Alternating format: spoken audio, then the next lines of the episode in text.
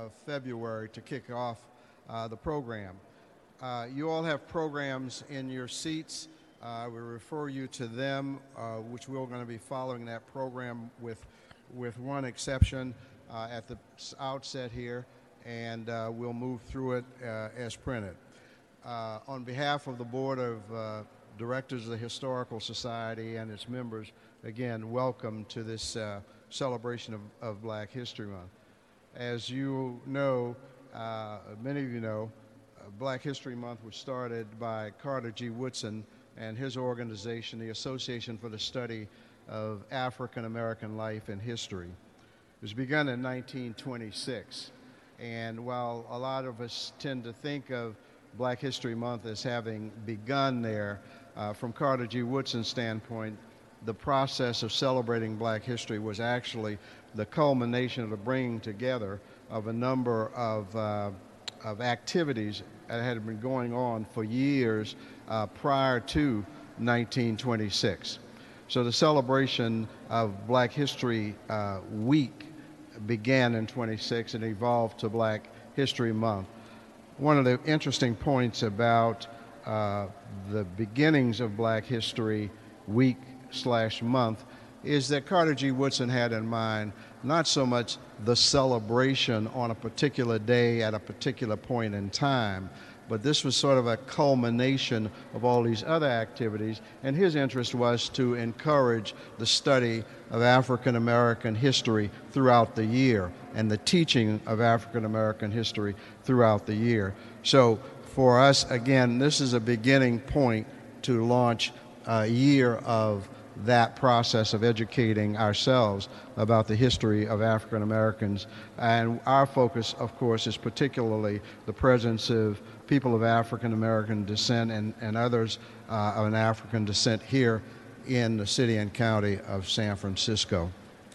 With that, uh, again, in you, and I would also mention, uh, just as a point of reference, in your program there's a, an insert that includes on the back of it the Negro National Anthem. So when we get to that point, for those of many of you who are like me, who mumble on the second and third stanzas, we have it written there so everybody can, can sing along when we get to that point.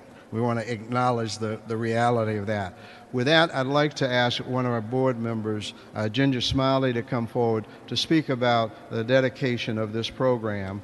Uh, and then she'll be followed by, uh, we'll follow that with the invocation by uh, Pastor uh, Sonia Br- uh, uh, Brunswick. so, Ginger, if you would, please.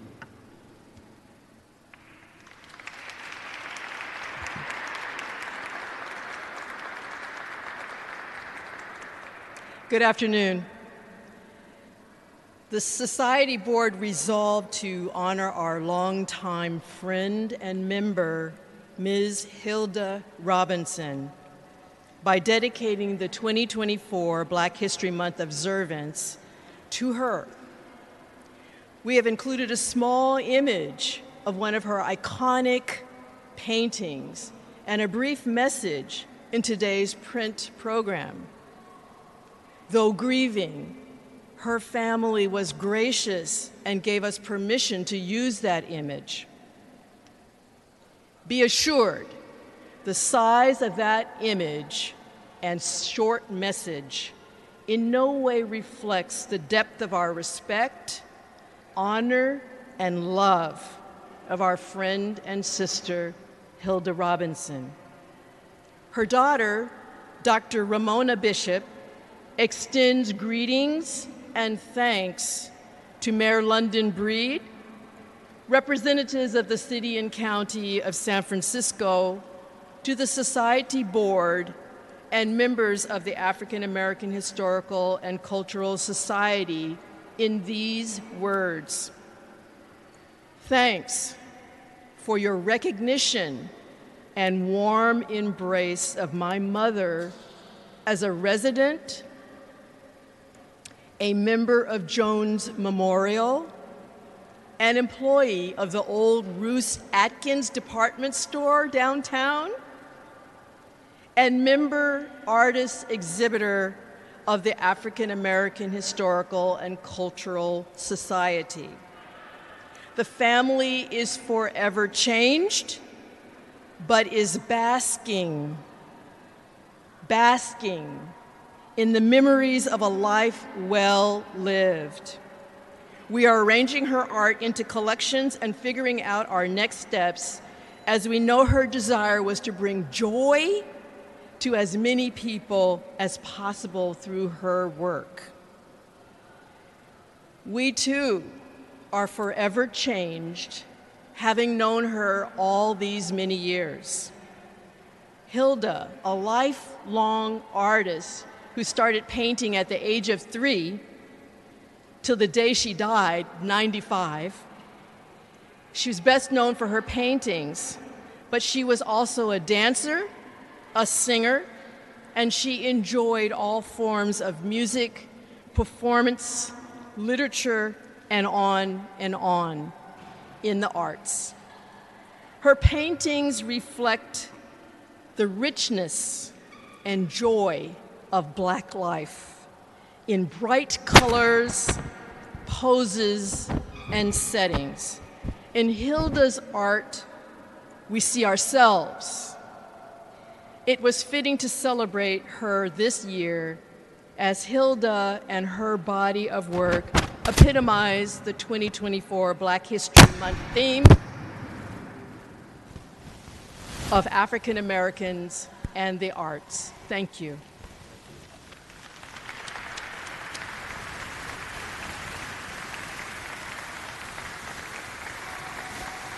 Good afternoon. I want to invite you, if you would, to bow your hearts with me as we approach the throne of grace. Gracious Father in heaven, eternal God of all creation and King of the ages, Lord of all and God, the Ancient of Days, we honor and praise your name today for your loving kindness and your truth, your tender mercies for you have magnified your word above all your name. In the day that we cried out to you, you answered and made your people bold with strength in our souls. As we gather together to remember and celebrate the lives and the contributions of those who came before us, Lord, we invoke your presence in this place and we ask that you above all would be honored and glorified, even in our remembrance, even in our ponderance, understanding that then, as is now, that you live in us. And in you we live, we move, and we have our very being. Without you, we could do nothing. And so, Lord, we look back over the ages of our stories in this land and our land. And thank you that we've sown in tears and you've allowed us to reap countless harvests of joy. Joy that confounds the enemy of our soul. And we were pruned in pain. But Lord, it was by your Spirit you manifested a power in us that still mystifies our foes to this day. Gracious Father, for every wound we ask for complete healing. For every struggle, we thank you for supernatural strength. For every injustice, we thank you that you weigh the balances as the sovereign judge and will bring justice for the oppressed. Though you are no respect of person, you do require of us that we do justice, love mercy, and walk humbly before you. To the sound of the alarm of righteousness, Lord, we sing the song of the faithful, and we fight the battle for love, truth, and freedom. Lord, we invite your presence to confront, to comfort us as we remember Strengthen us to carry the light of your gospel of salvation, the ministry of reconciliation, and the treasure of restoration through your Son, Jesus Christ. And for your glory and our gain, your kingdom come and your will be done, right here on earth as it is in heaven. Now unto him who is able to keep us from falling and to present us faultless before the presence of your glory, O God with exceeding joy. To the only wise God, our Savior, be glory and majesty and dominion and power, both now and forevermore. In your name, Jesus, we pray. Amen.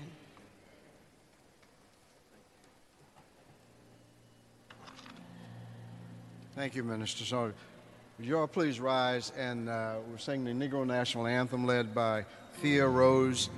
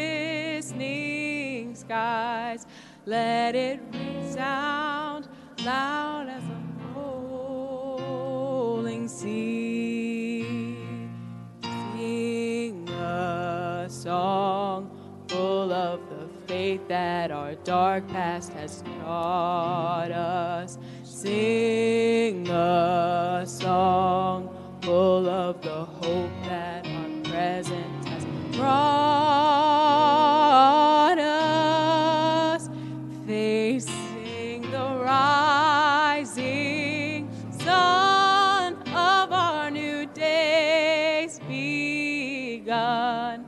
Let us march on till victory is won.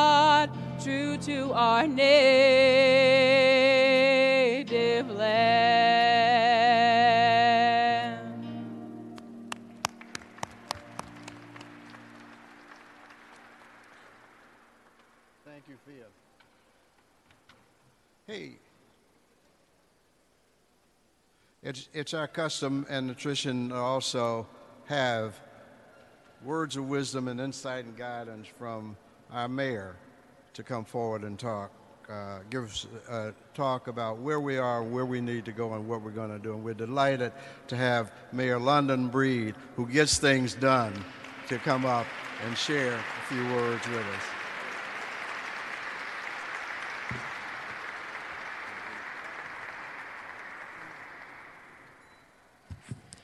Good afternoon, everybody.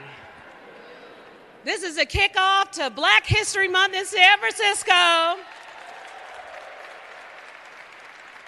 Let's act like we're at a HBCU during homecoming. And why is that so significant? Well, earlier today, I was just across the street at the War Memorial Building where we are welcoming HBCUs, historically black colleges and universities, from the South and the East Coast to San Francisco with a partnership between some of our local universities, including University of San Francisco, UCSF, and others. Well, they are where they are providing housing and classroom space and also an opportunity to not only support students from these institutions, but an opportunity to make sure that black kids in this city have a chance to participate or to be involved in learning more about the significance of these universities and what they meant for generations to the African American community. As we kick off Black History Month, I am really excited to be here today because there are so many events, activities, and programs. Yes, we will have fun and there will be celebrations, including a big celebration here tonight after a day full of events, activities, and programs with none other than D Nice, who's going to be DJing in City Hall. Because when we're doing the work, we know that the need to come together and to socialize and to bring everyone together in the community is also important. Now, this year's theme centers around the arts. And I know that an amazing Bay Area artist, Hilda Robinson, will be recognized today for her beautiful, colorful, extraordinary artistry. I had a chance to work with and know Hilda when I served as the executive director of the African American Art and Culture Complex, she would always participate in the Art of Living Black, which was an exhibit that was at the African American Art and Culture Complex, at the Fort Mason, and other places throughout the Bay Area. So it is so great to see so many of you here who have that arts connection, and you'll be hearing from our Director of Cultural Affairs for San Francisco, Ralph Remington, in just a little bit. But I want to take this opportunity to really appreciate people like Dr. Hoskins and Al Williams and the African American Historical Society.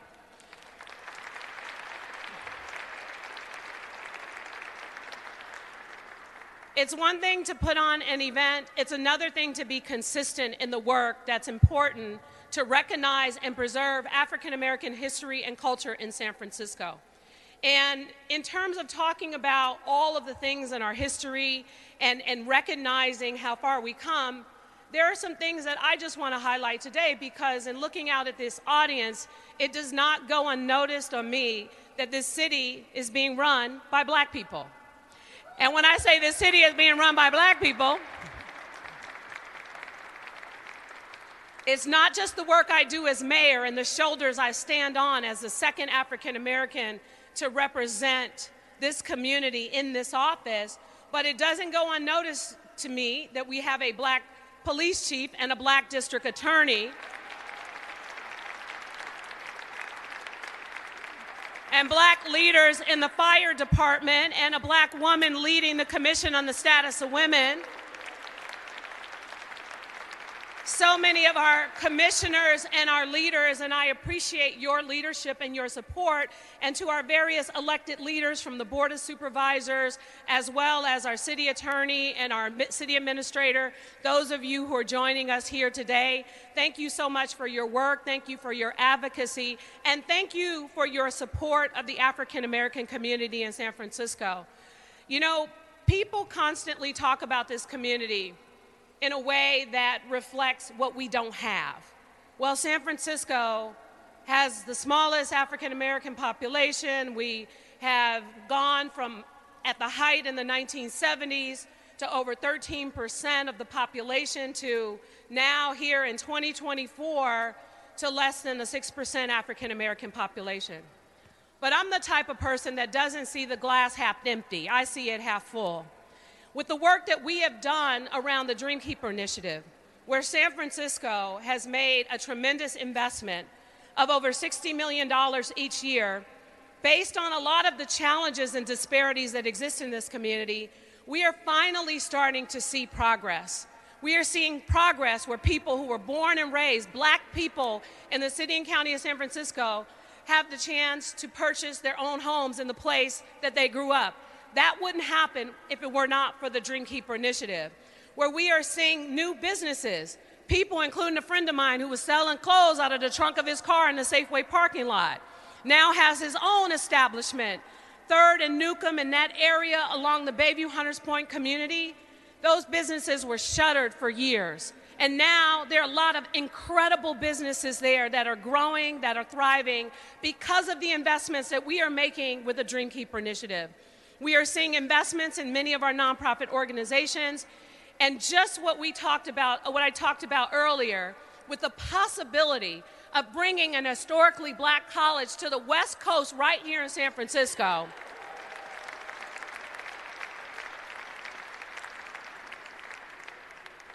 This work is transformative. This work is important. And this is work that I will not give up on in order to move the African American community here in San Francisco forward. I want to express again my appreciation to each and every one of you for joining us here today, for all your extraordinary work. But let's not just celebrate Black History Month today and the month of February. Let's make sure it's the highlight of our conversation 365 days a year and 366 on leap year.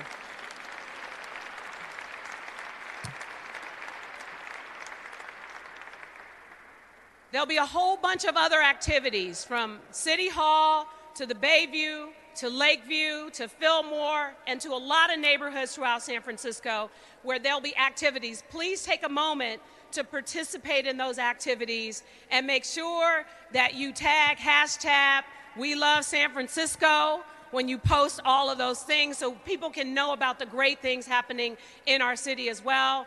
And finally, on behalf of the city and county of San Francisco, I want to recognize the work of the Historical Society for so many years. And as we kick off this month, today, we are going to officially acknowledge the month of February in the city and county of San Francisco as Black History Month in our city. Thank you.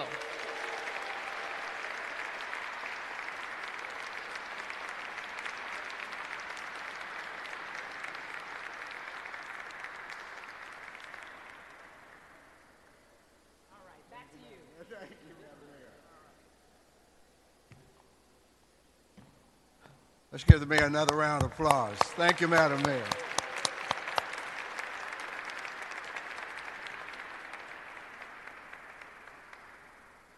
You know, one of the things that, that uh, before Fia comes forward and, and gives us a little bit of an interlude here with another number, just to mention, the, the, we talk about the history and the long history. I, was, I happened to be uh, looking at something the other day on, on, uh, on the internet and uh, it reminded me that the African American presence in San Francisco is not a new phenomenon. It's something that has gone on for a long, long time. And the Historical Society is documented as the lineal descendant of what was called the Athenaeum Literary Society. The literary, Athenaeum Literary Society was an institution created by people of African Americans back in the 1800s. Uh, and it was one of the first lending libraries established in the city and county of San Francisco.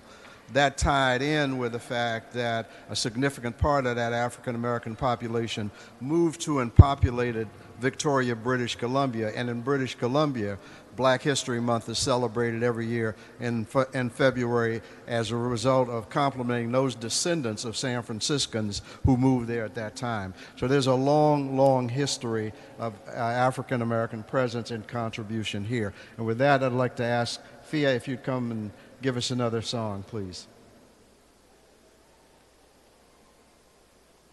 Hello there. Um, can you hear me? Can you hear me? Okay. Um, uh, I, am, I have actually have the pleasure of singing an original song of mine, which is beautiful that it, it happens to be on, you know, African American and art and creation. Uh, this song is about dreams, and I know that a huge part of at least my black experience is built upon the dreams that my you know all of my ancestors had to even get me here today and um, and I know that every step I take is with the dream that I have for my children and my children's children, and to continue on just to build up and just, just positive attributes that we can um, create with, with art and with the joy that we have. So um, I'm going to sing you a little bit about my dream for me, for my life, and for my children's life. Mm.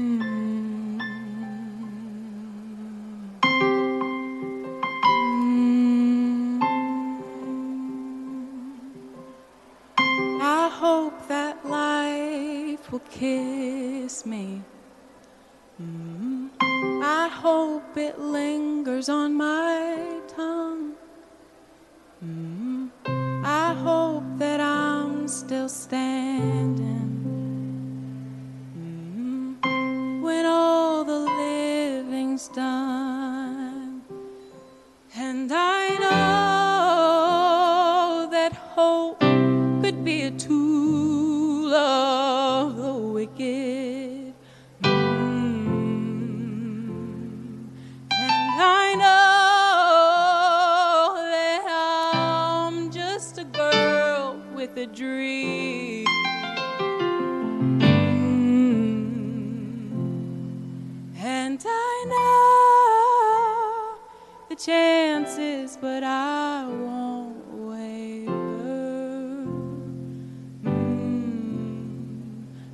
because I've got a day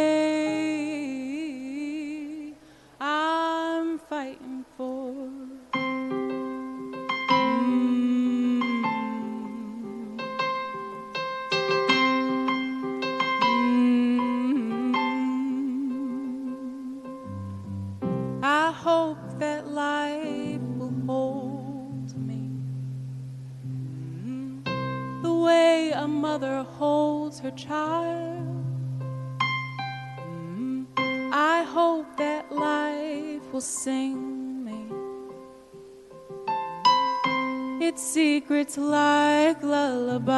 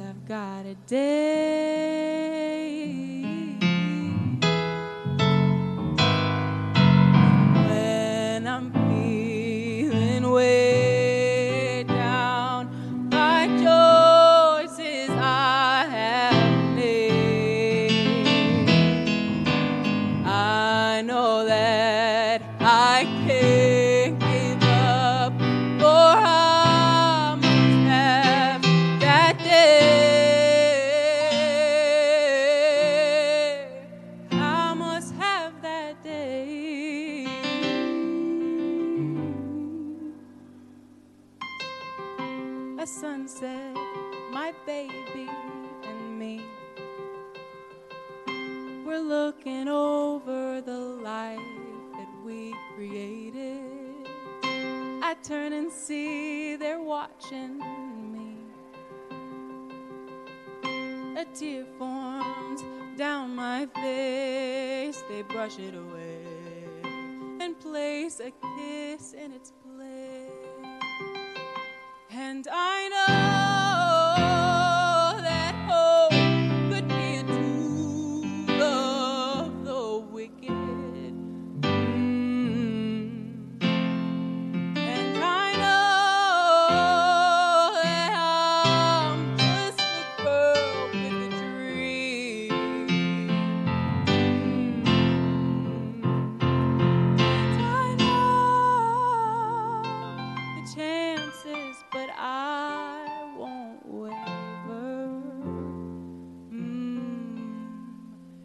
because I've got a day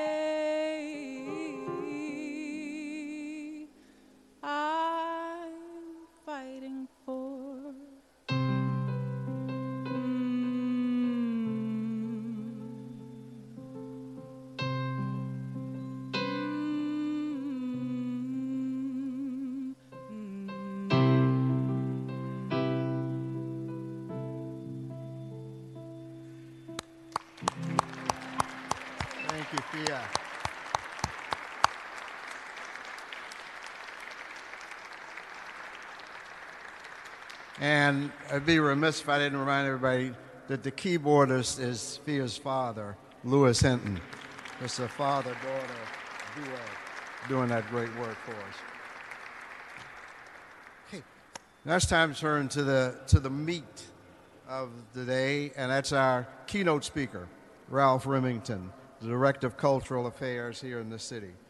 Ralph was appointed Director of Cultural Affairs uh, for the San Francisco Art Commission in January 2021 by Mayor London Breed.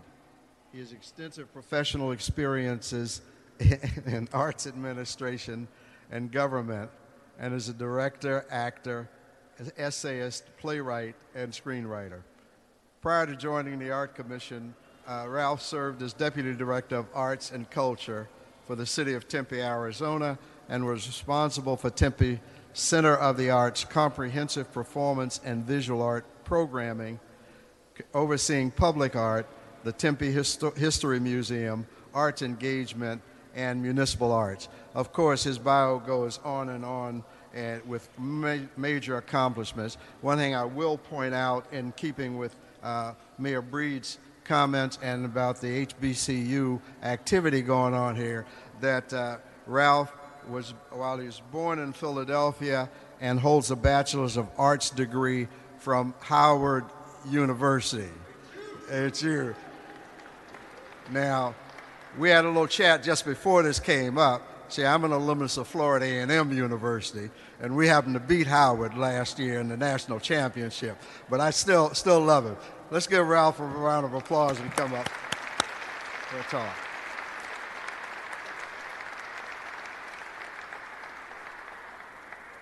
Thank you so much.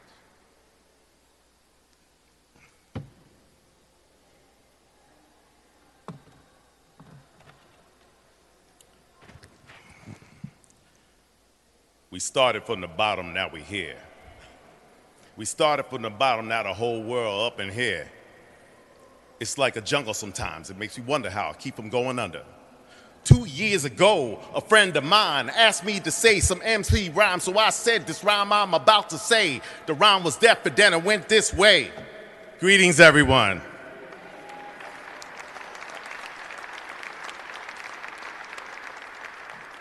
Those were the lyrics of Drake, Melle Mel, of Grandmaster Flash and the Furious Five, and Run DMC, three black hip hop legends. Today, I want to provide some reflections on the immense contributions African Americans have made to the arts in this country, often in the face of tremendous adversity. The influence of black artists, musicians, writers, and performers on American culture is undeniable. Our stories, songs, and innovations have shaped the very fabric of this nation. From the days of slavery when our ancestors crafted poetry and music that gave voice to their suffering, to the explosion of African American art during the Harlem Renaissance that celebrated our humanity, to the birth of jazz, blues, rock and roll, and hip hop that changed music forever. And now the paintings of our black visual artists like Kehinde Wiley, Jordan Casteel, and Jean Michel Basquiat fetch some of the highest prices in the world. And yet, the gift of black art has not come without a cost. Our artists have continually confronted the forces of racism and oppression that seek to limit the creations and deny our full expression. Figures like Paul Robeson, Nina Simone, Josephine Baker, Sidney Poitier, and countless others found so much of their work banned or boycotted simply for touching on the truth of the black experience. Even legendary writers like James Baldwin, Amiri Baraka, and Richard Wright, who exposed the ugly reality of racism in America through their writing, often found themselves marginalized or forced into exile abroad because their commentary was so threatening. Their insights into the black condition and what James Baldwin called the fire next time resonate as deeply today as ever. The same is true of our other pioneers like Langston Hughes and W.B. Du Bois, Maya Angelou, Tupac Shakur, August Wilson, and so many others who use the arts to advance justice and change hearts and minds. Their perspectives became a threat precisely because of their profound impact. So when we celebrate the incredible contributions African Americans have made to music, film, dance, poetry, theater, and visual arts, we must do so with the full knowledge that this required perseverance and courage in the face of injustice.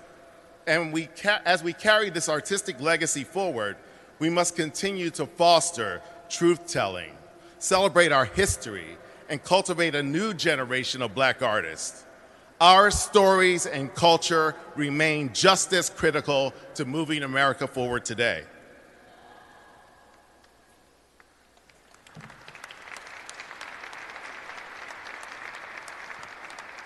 We currently live in dark and troubled times. We live in a country that seemingly wants to continue denying our existence and act as if black Americans are a culture of takers when nothing could be further from the truth.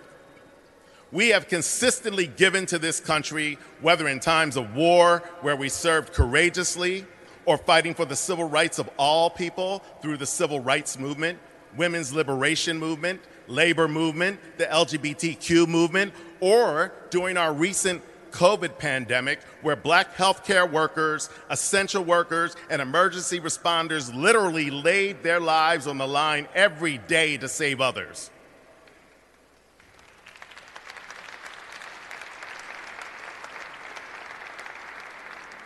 Our major cities in the United States are literally powered by black and brown civil servants who quietly go about the work of trying to make people's lives better. And where would he have been during the pandemic without our artists bringing joy to our homes through Netflix, YouTube, and various other streamers? That's art. That's what we did. And what are the thanks that we get to that? What do we get for it? We are told by some that slavery was a good thing, and we should be grateful. We are told that our history is not important enough to be taught to white children because they may get their feelings hurt. The term indoctrination is used loosely and inappropriately to justify the marriage of white America to ignorance. James Baldwin once said, I think the artist is a disturber of the peace. I think the artist is a disturber of the peace because he is produced by the people because the people need him. The people may not like him, they may stone him, but they need him. His sole responsibility is to bear witness to and for the people who produced him. This is the responsibility of the artist to bear witness in the face of overwhelming odds. But there are costs attached to such commitment. It's no secret that many of our black artists have died in the pursuit of the truth or because knowing the truth became too impossible to bear. Many black artists have turned to drugs and alcohol for a momentary respite from the pain, a break from all of the madness. When one lives in a world that persistently degrades and destructs oneself for being their whole entire selves, who could blame them? As the Bay Area band Green Day once put it, there's nothing wrong with me. This is how I'm supposed to be in a land of make believe that don't believe in me. I am heartbroken because some of our greatest artists, like Prince and Michael Jackson, are no longer with us. Prince had a large footprint, larger than Michael Jackson's, in my opinion. Michael was to Prince what Elvis was to the Beatles. Michael and Elvis were consummate entertainers and artists in their own right. However, Prince and the Beatles were artists on another level. They showed us parts of ourselves that we didn't know existed. Prince played with androgyny and racial identity in a way that no black artist had done before. Unlike Michael Jackson, he never denied his blackness, but instead embraced it and showed us another angle. He did it with his music and his unapologetic romantic choices. He took it out and swung it around for all to see, playing it like a virtuoso. Prior to Prince, only white rock stars had played so boldly with identity. David Bowie particularly comes to mind, Elton John to a lesser extent, glam rockers, and the list goes on. Even the Stones played with it, but brothers didn't really go there. Not in that way. Little Richard and Sylvester, perhaps, but still. Prince was a mashup of James Brown, Jimi Hendrix, Carlos Santana, Clapton, Little Richard, David Bowie, Sly Stone, Jackie Wilson, Mozart, and many more rolled into one. Prince was perhaps the first postmodern black rock star.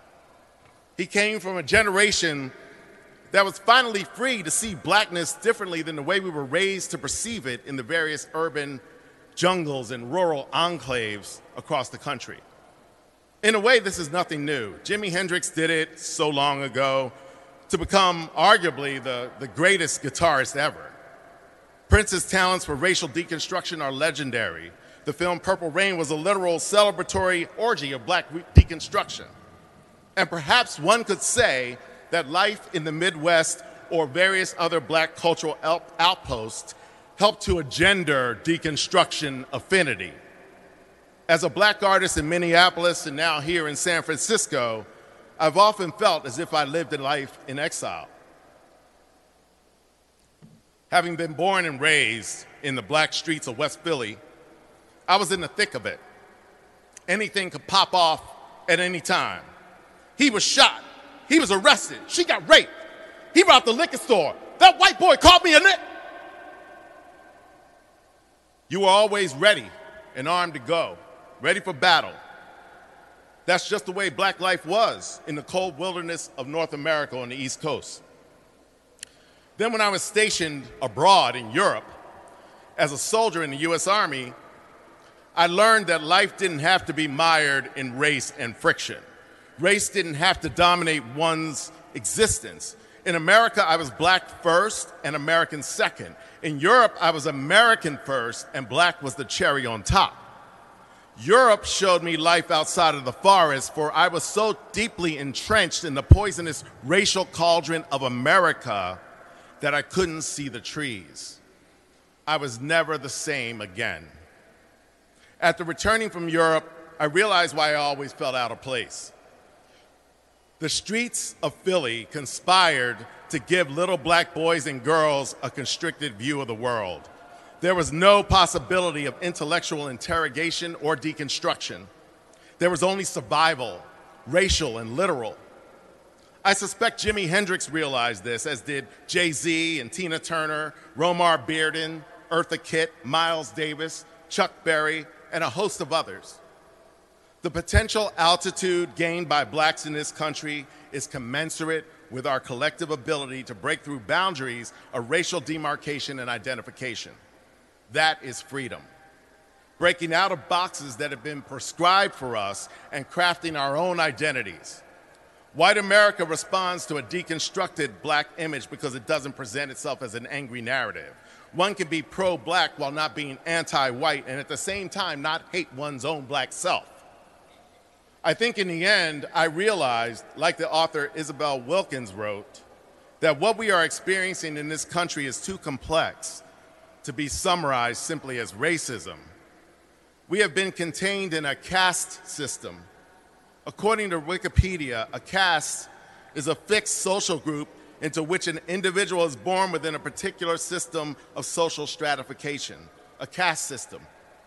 Within such a system, individuals are expected to marry exclusively within the same caste, a practice known as endogamy, follow lifestyles often linked to a particular occupation, hold a ritual status observed within a hierarchy, and interact with others based on cultural notions of exclusion. The same system that oppressed the Dalits in India and the Jews in Nazi Germany, as well as the blacks in South Africa during apartheid. In fact, the Nazis learned their practices and philosophies from the US and our country's Jim Crow system of caste and racial subordination. Think about that for a minute. The Nazis learned their stuff from us.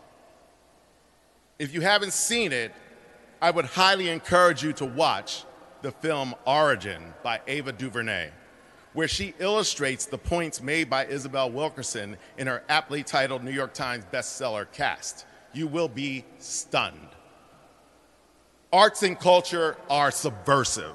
The arts subvert caste because it holds a mirror up to the commonality of our humanity, enabling us to experience intense sensations of joy, sorrow, pain, and reflection.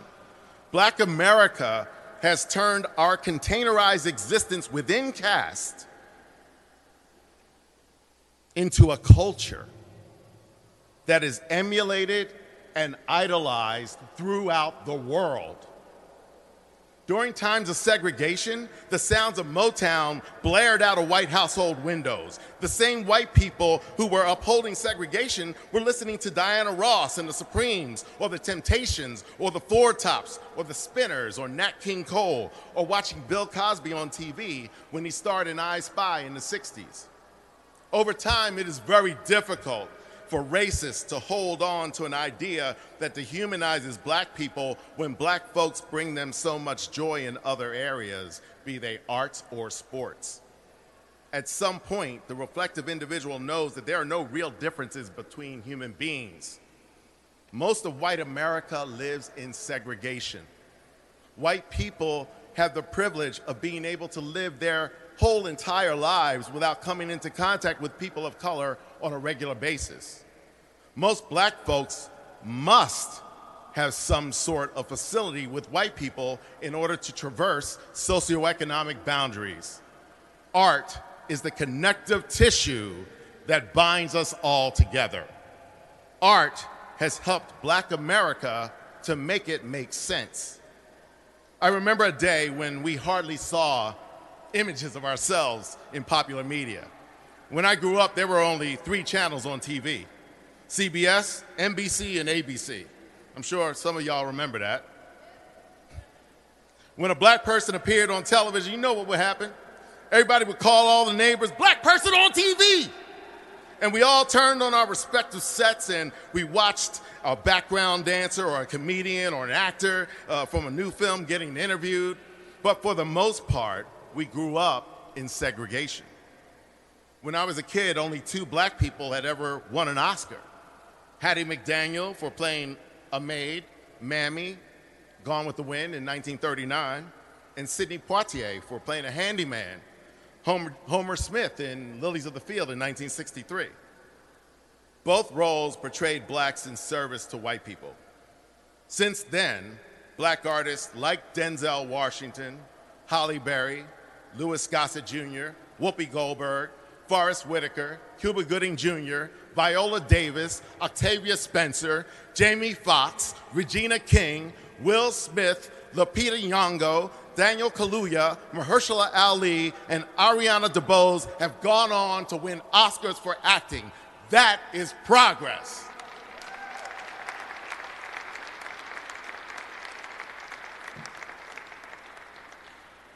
We've also won Oscars in many non acting areas. and many more have won Grammys, Tonys, Emmys, you name it. The first black woman lead that I can remember on a TV series was Diahann Carroll, playing a nurse on Julia. That was appointment television. Some of y'all may be too young to remember that. But then, of course, there was All in the Family, The Jeffersons, Good Times, Sanford and Son. On screen, there was Richard Pryor, Louis Gossett Jr., James Earl Jones, you know, Bill Cosby, Sidney Poitier. But I would be remiss in the spirit of Chinese New Year and the Year of the Dragon if I didn't mention the idol of every black boy in my neighborhood, Bruce Lee. While Bruce wasn't black, yeah, Bruce Lee, San Francisco's own. While Bruce wasn't black, he was Chinese. You couldn't tell us that. We all had Bruce Lee posters on our walls. We saw every Bruce Lee film that came out Chinese Connection, Fist of Fury, Return of the Dragon, The Big Boss, Enter the Dragon. We were there, front row center, watching Bruce Lee do his thing. We didn't recognize a difference between Bruce Lee and who we were. We knew deep down that Bruce was othered in a similar way that we were othered. We saw ourselves in Bruce Lee, in his struggles to break into a field that made it very clear that just like us, he was not welcome. And in the absence of very few role models of color, Bruce Lee filled a huge void for all of us to, to, to, to model. And even without a developed racial analysis, we little black kids knew that he was our people too. Bruce Lee and martial arts films even influenced the birth of the legendary hip hop gang, the hip hop group, the Wu Tang Clan, in 1993. In this year of the dragon, Bruce Lee's Chinese zodiac sign, we would do well to remember that history amidst all of the anti Asian hate that is stoked by white supremacist culture. President Barack Obama and First Lady Michelle Obama knew the importance of art. Never before have we seen such an amazing procession of black artists perform at the White House as we witnessed over the eight years of their tenure. And now it's award season again. And while watching the various award shows, I found myself reflecting on all the years that black people weren't even allowed in these spaces. White people were free to enjoy a, a segregated arts world where they called themselves the best, and yet black people weren't even allowed to compete with them. So white folks were essentially graded on a curve.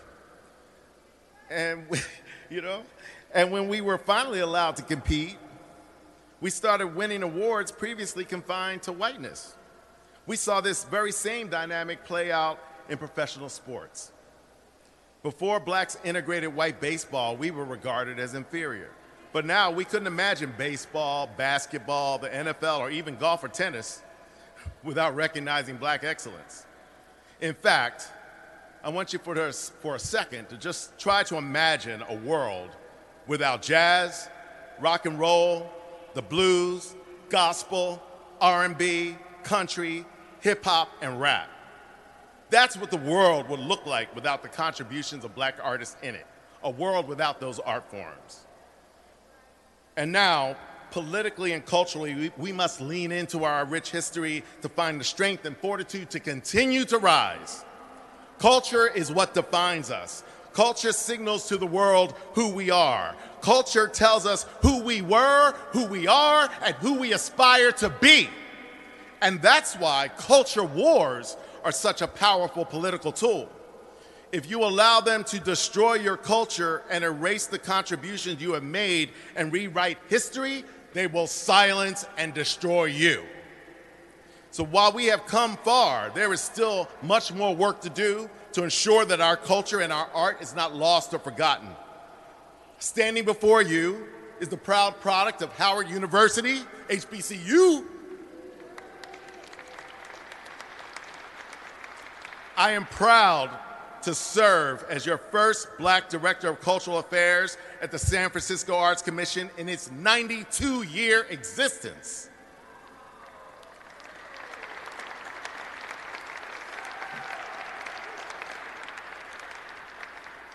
Since I started in 2021, we have invested over $18.4 million in support of black artists, arts organizations, and cultural centers. That is unprecedented and makes me proud.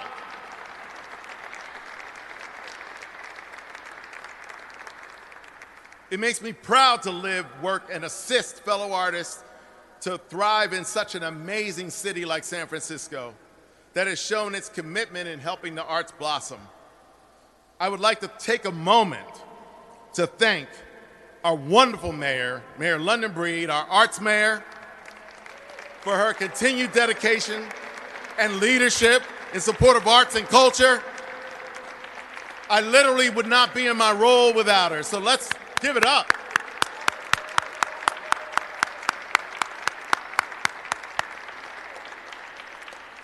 In addition, I'd like to thank our dedicated staff that make all of our work possible, as well as the commissioners of the San Francisco Arts Commission, led by President Chuck Collins, who, there he is right there.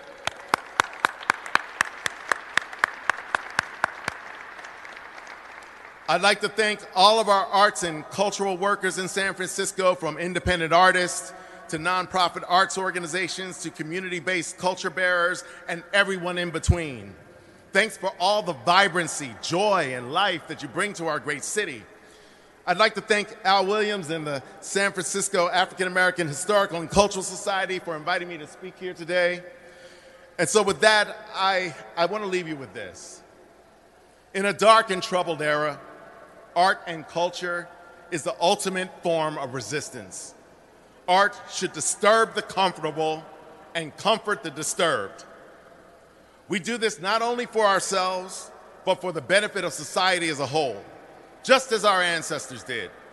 For it is impossible to tell the story of America as a whole without acknowledging and honoring the creative genius, passion, and resilience of the African American artist.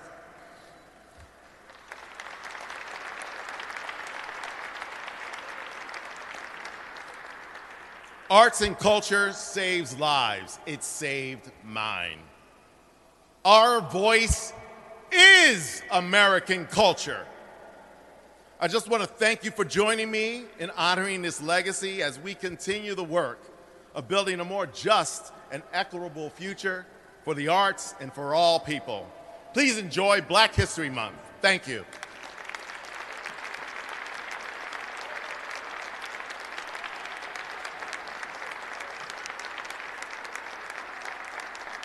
Let's give it up. Give it up. Come on.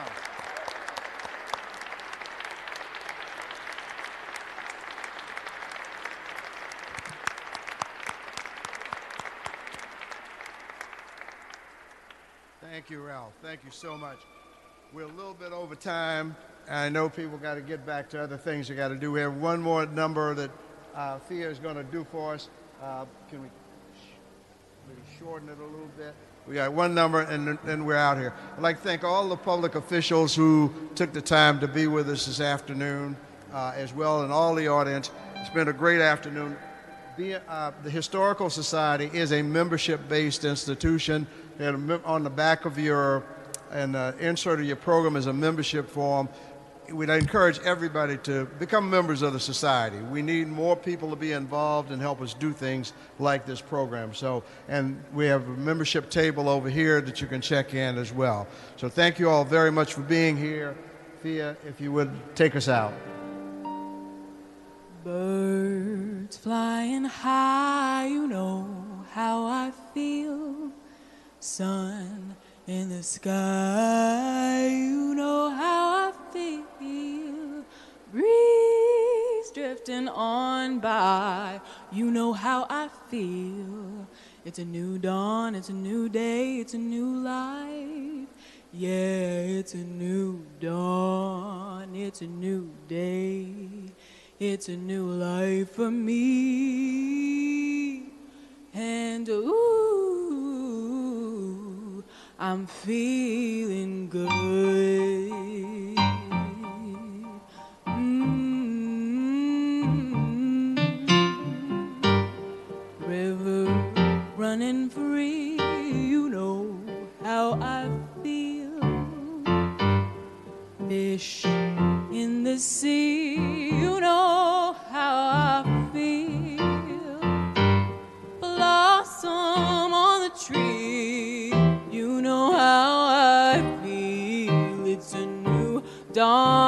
A new day, it's a new life for me. And I'm feeling good.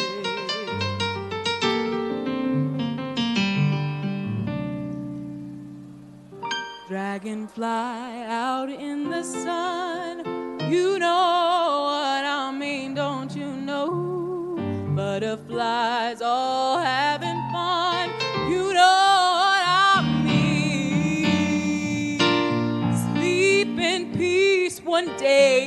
done. That's what I mean. This old world is a new world and a bold world.